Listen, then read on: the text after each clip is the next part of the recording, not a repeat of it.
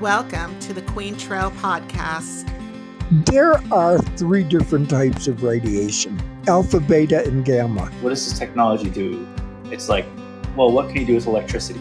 I just survived 30 years HIV positive. I'm certainly not going to let a little thing like a brain tumor derail me. When I got to 29 pounds, I was so tired, I just collapsed. Everything always goes back to being grounded and centered. It's a mecca for cycling for sure. Struggle is the neutralizing force. And I said, there it is. This is the right family. I'm, I got like cold chills. And... It's one lone oak tree right in the middle of the trail. It's beautiful. Hey everyone, I hope you had a great week since the last time that we got together.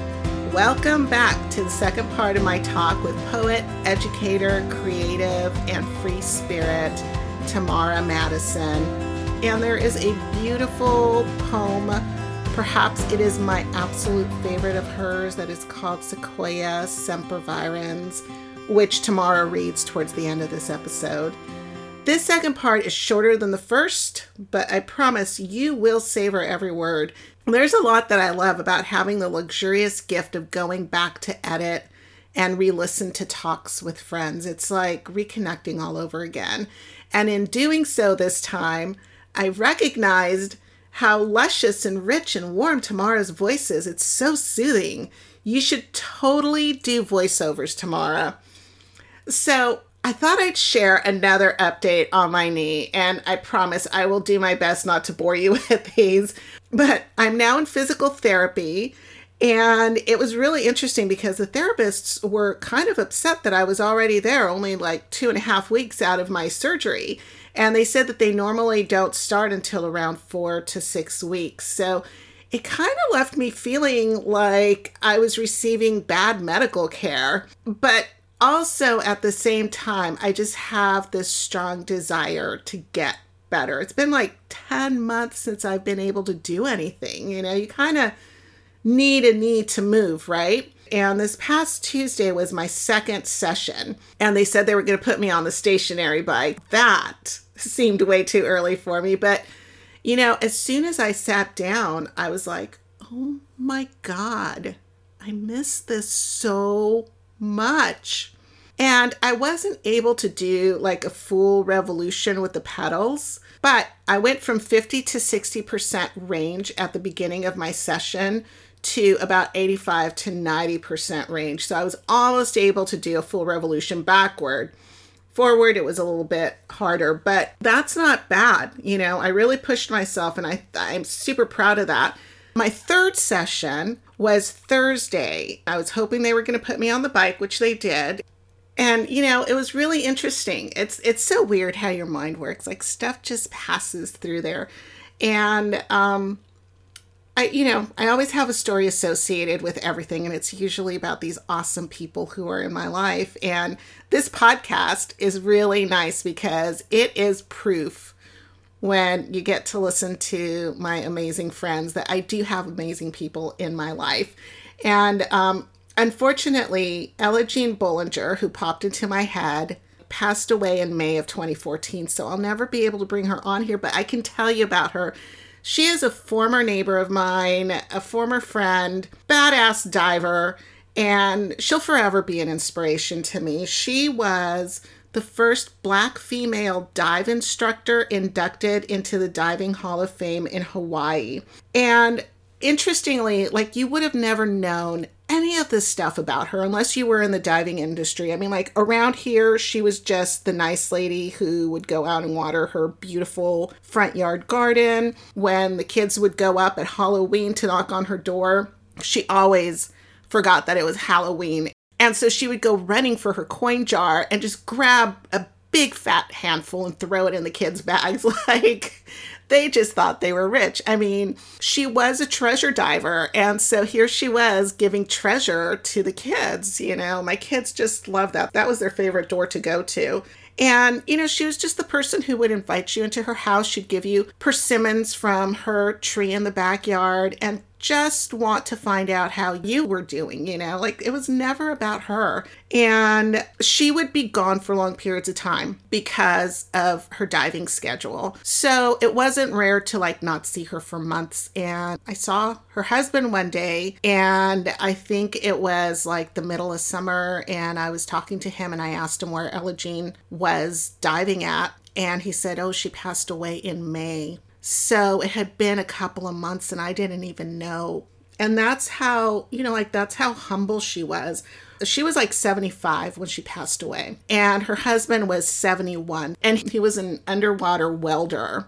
These folks were diving and doing all of this crazy, like superhero stuff in their 70s. I mean, like, that's who I want to be when I grow up. It's just, it was really amazing. And she died because of cancer. I think everybody has been touched by cancer. And you know what? Last week I read that there's been some progress. There was a study that they did with a drug, I guess, that seems really promising. The cancer's not coming back. So my fingers are triple and quadruple crossed because it's just such a terrible disease. But here's the thing she excelled in an industry where she had like three strikes against her. She was black, she was a female and she was like well into her 30s when she started diving. She was considered old. And this was a male dominated sport. And she dove until she was 75, right before she passed away. She went on to become the first Black woman worldwide to become a scuba instructor and an international legend of diving.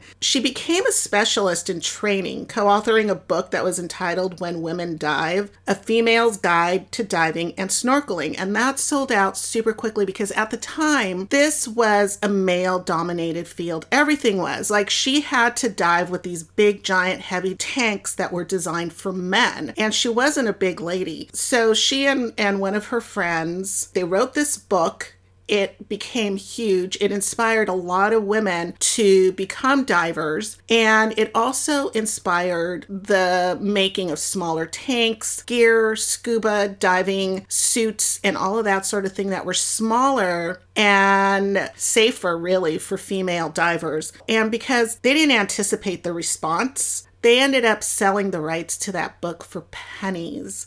And it took them years to buy back the rights. It's a book that's still used today. And during her career, she was an instructor. And she also is credited with saving many men because, again, she was usually the only female on the crew.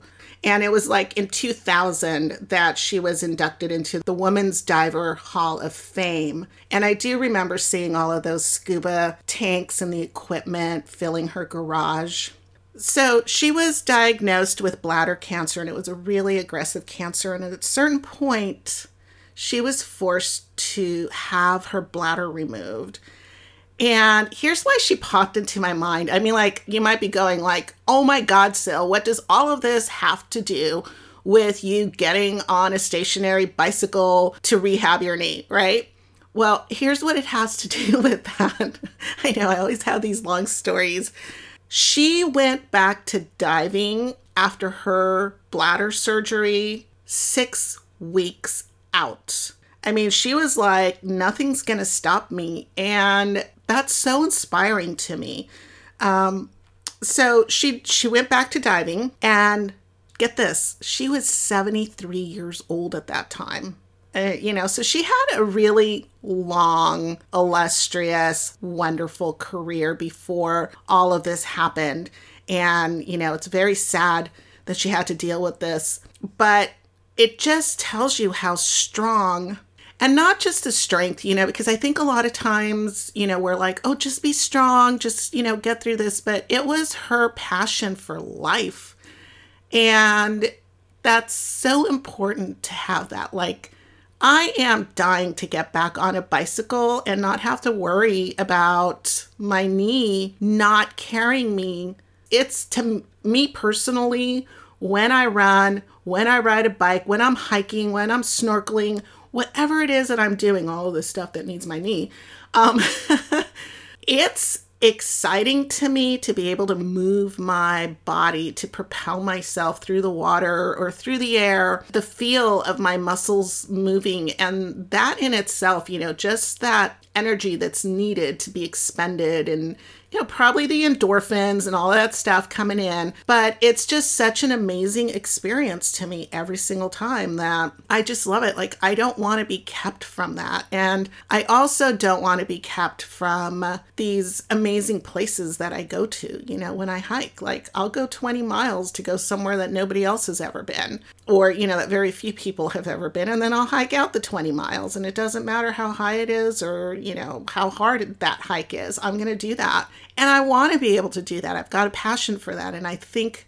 that it just inspires me even more to know that Ella Jean also had that passion and she is an inspiration to me because of that, you know. So hopefully I can inspire somebody else. But here's the thing. So she went back to diving and the cancer came back and it attacked her small intestine. And she was on a treasure dive in the Philippines. She'd been hired, she'd been recruited to do this dive. So, you know, it became a tumor and it caused a small bowel obstruction. And she went to see a doctor. They did, you know, whatever type of imaging they had to do to see this tumor. And they were like, you need to go see your doctor ASAP. Like, go, you got to have surgery. And she was like, I've got three more days of diving. And so she finished that dive. She did three days with this small bowel obstruction. And then she had the surgery. And she waited three weeks and she was back out there.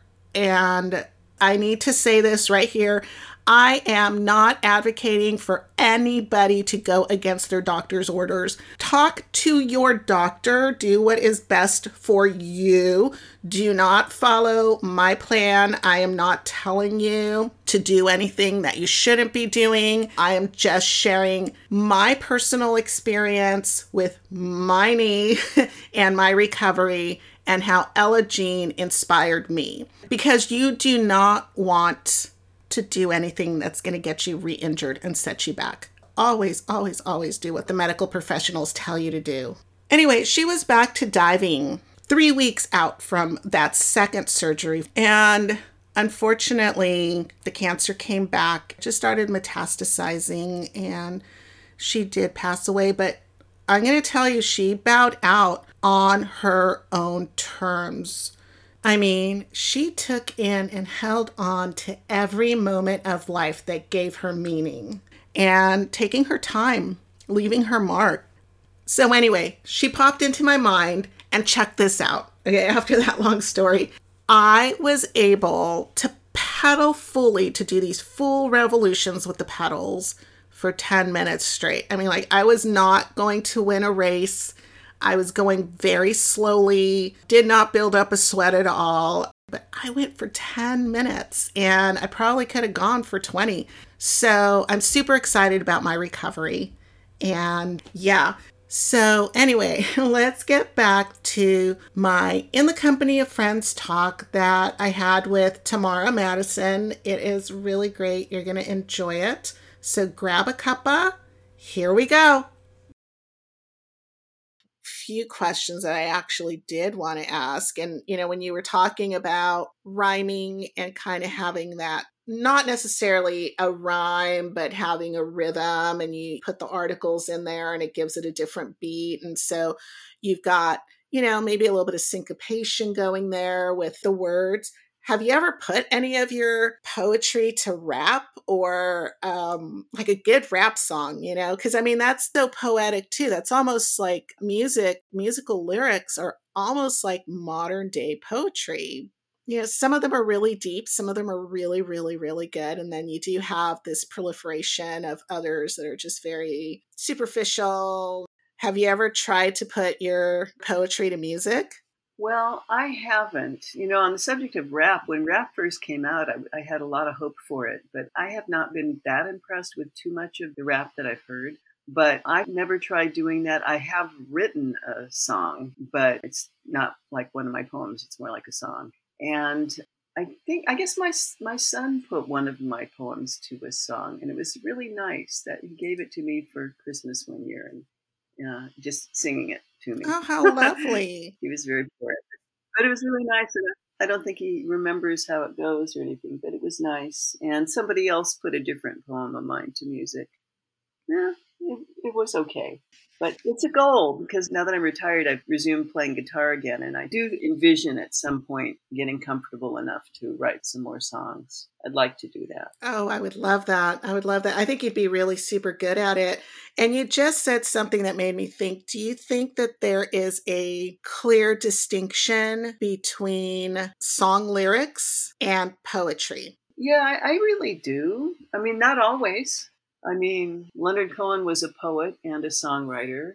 His songs always rhyme and they always have a steady rhythm, and which I think is interesting.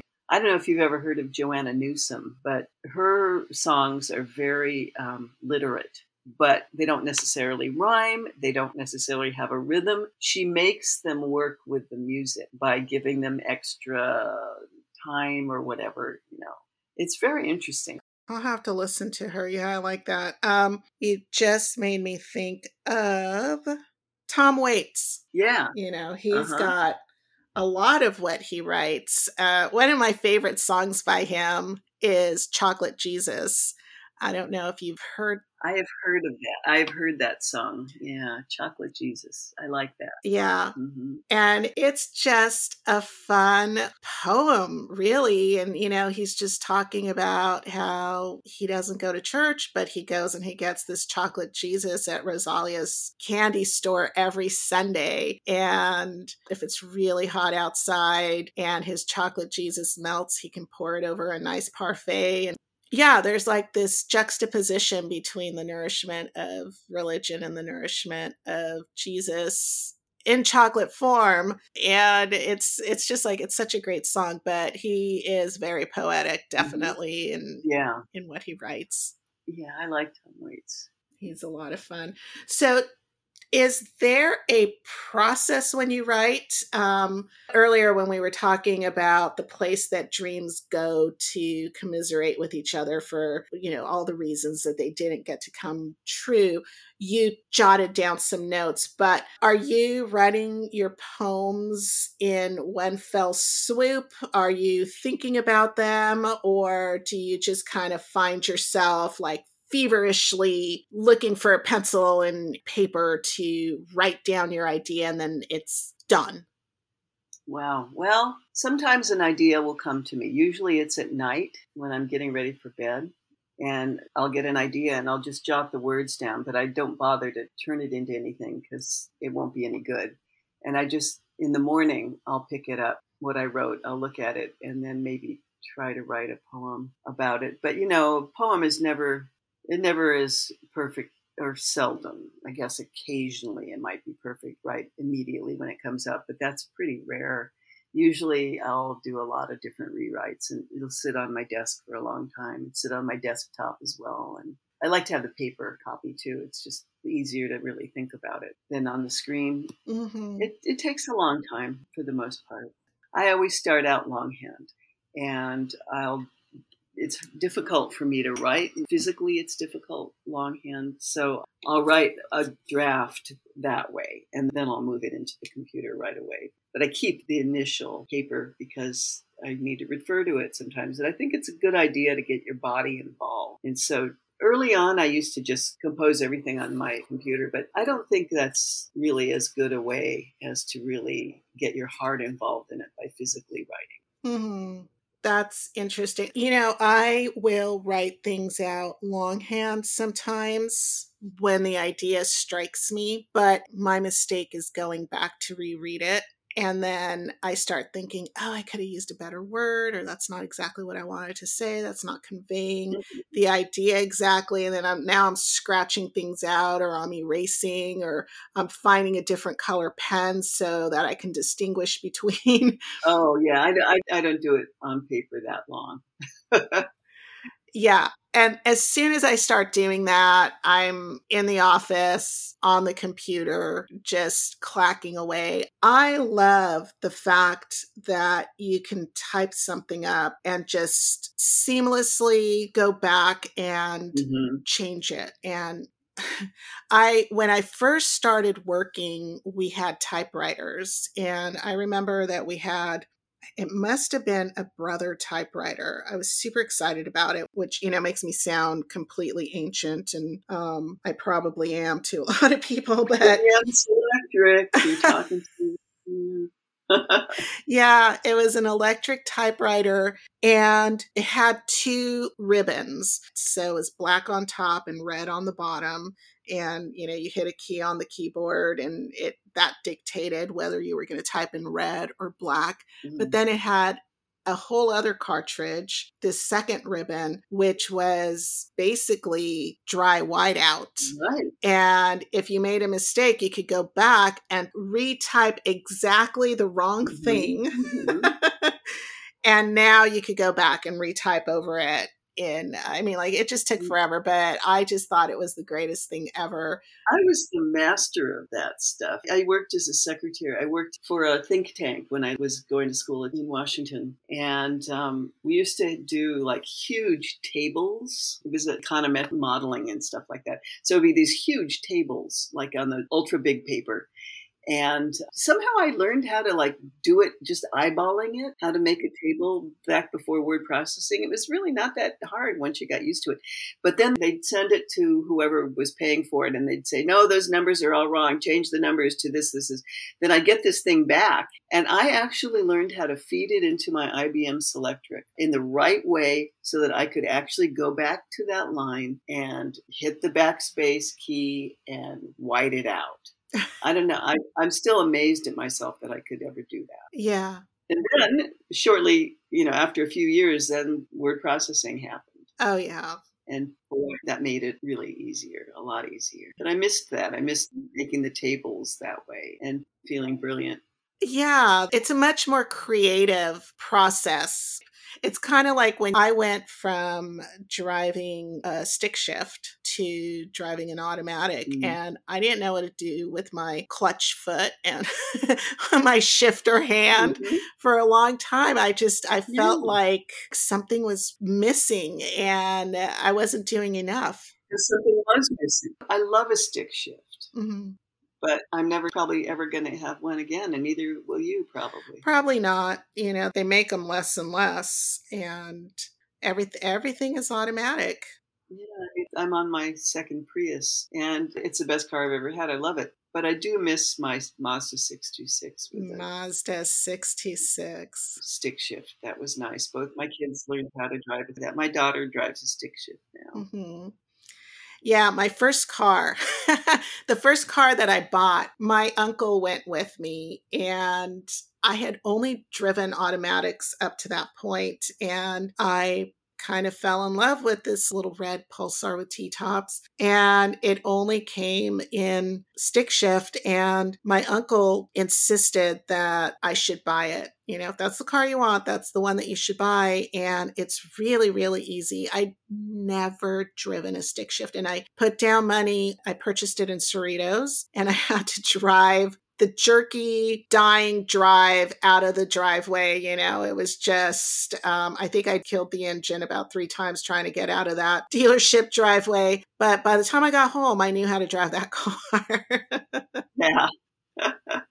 That'll happen. Yeah. What is it? Was it Maya Angelou describes having to drive a stick shift when she was like eight or something in Mexico?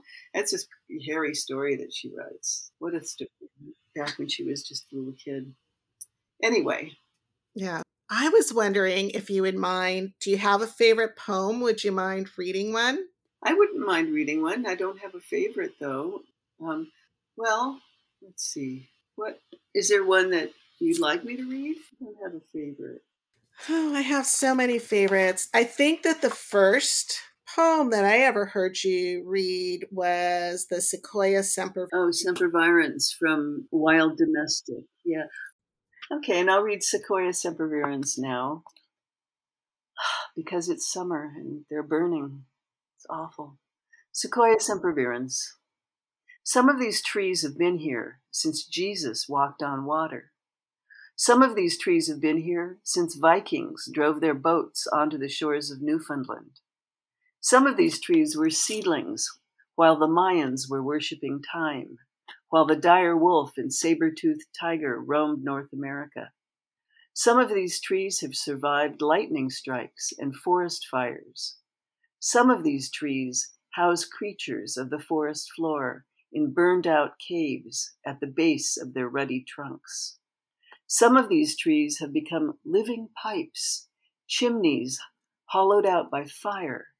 They've grown beyond their trauma and focus now on the daily climb, the adding on of needle and bark, on nature's drive to rise above and see beyond, until the day when death will fell them and the earth will add them to its riches.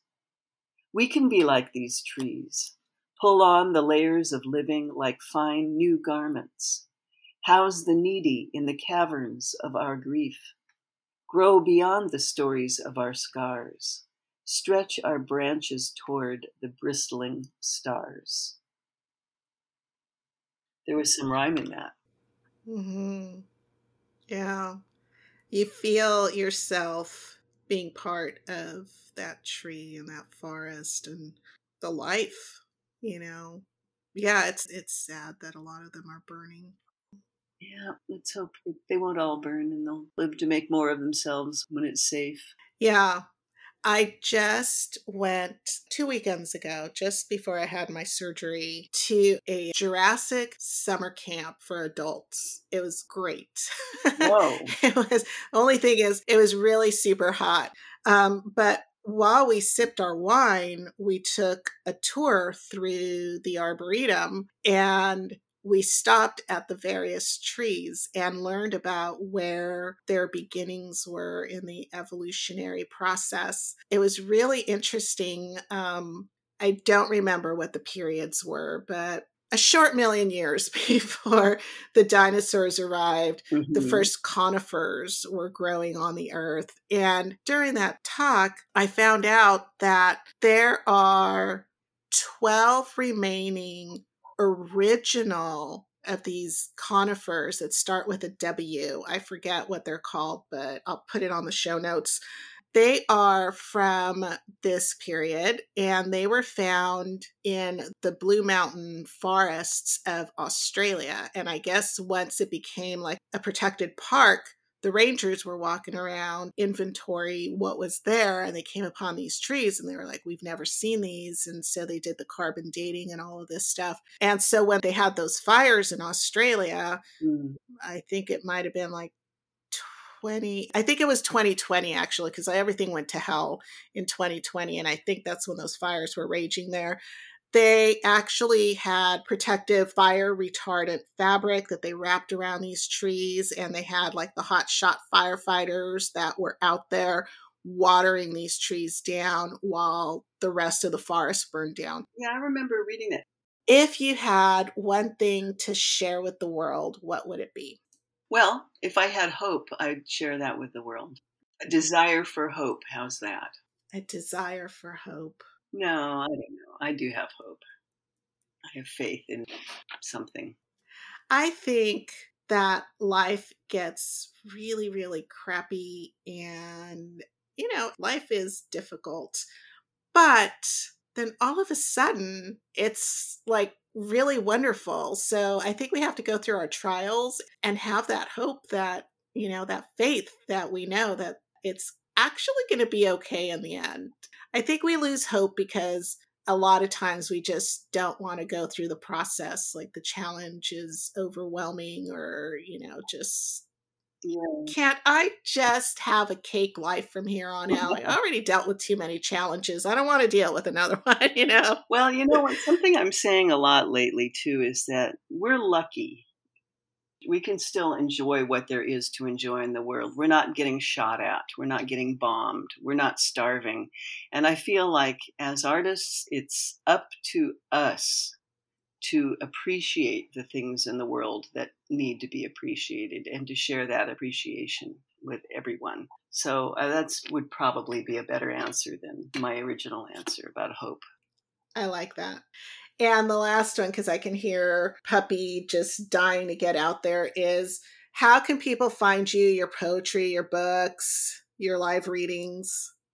Ah, Well, I have my, my website, tamaramadisonpoetry.com, has all of that. And gosh, I'm going to be reading somewhere soon, and I don't remember where or exactly when, but it will be when I get the information, it'll be on there too. And I have an author page on Amazon. I've never looked at it, but I know it's there because I made it. And that's probably the best way. Yeah. Well, I did look at your author page on Amazon because I got Wild Domestic and Marine from you directly at Good. book readings, but I did get Along the Fault Line from Amazon. So it works and it's got everything on there, and I will be posting a link to that. We covered so much in this episode the inspiring and indefatigable spirit of Ella Jean Bollinger, and of course, the ever inspiring Tamara Madison. I hope that there was something in this episode for everyone, whether it's inspiration to push forward, inspiration to write, a reminder of what life was like before everything became automatic, or like Tamara said, to appreciate the things in the world that need to be appreciated. She is always a poet and always an inspiration and so honest.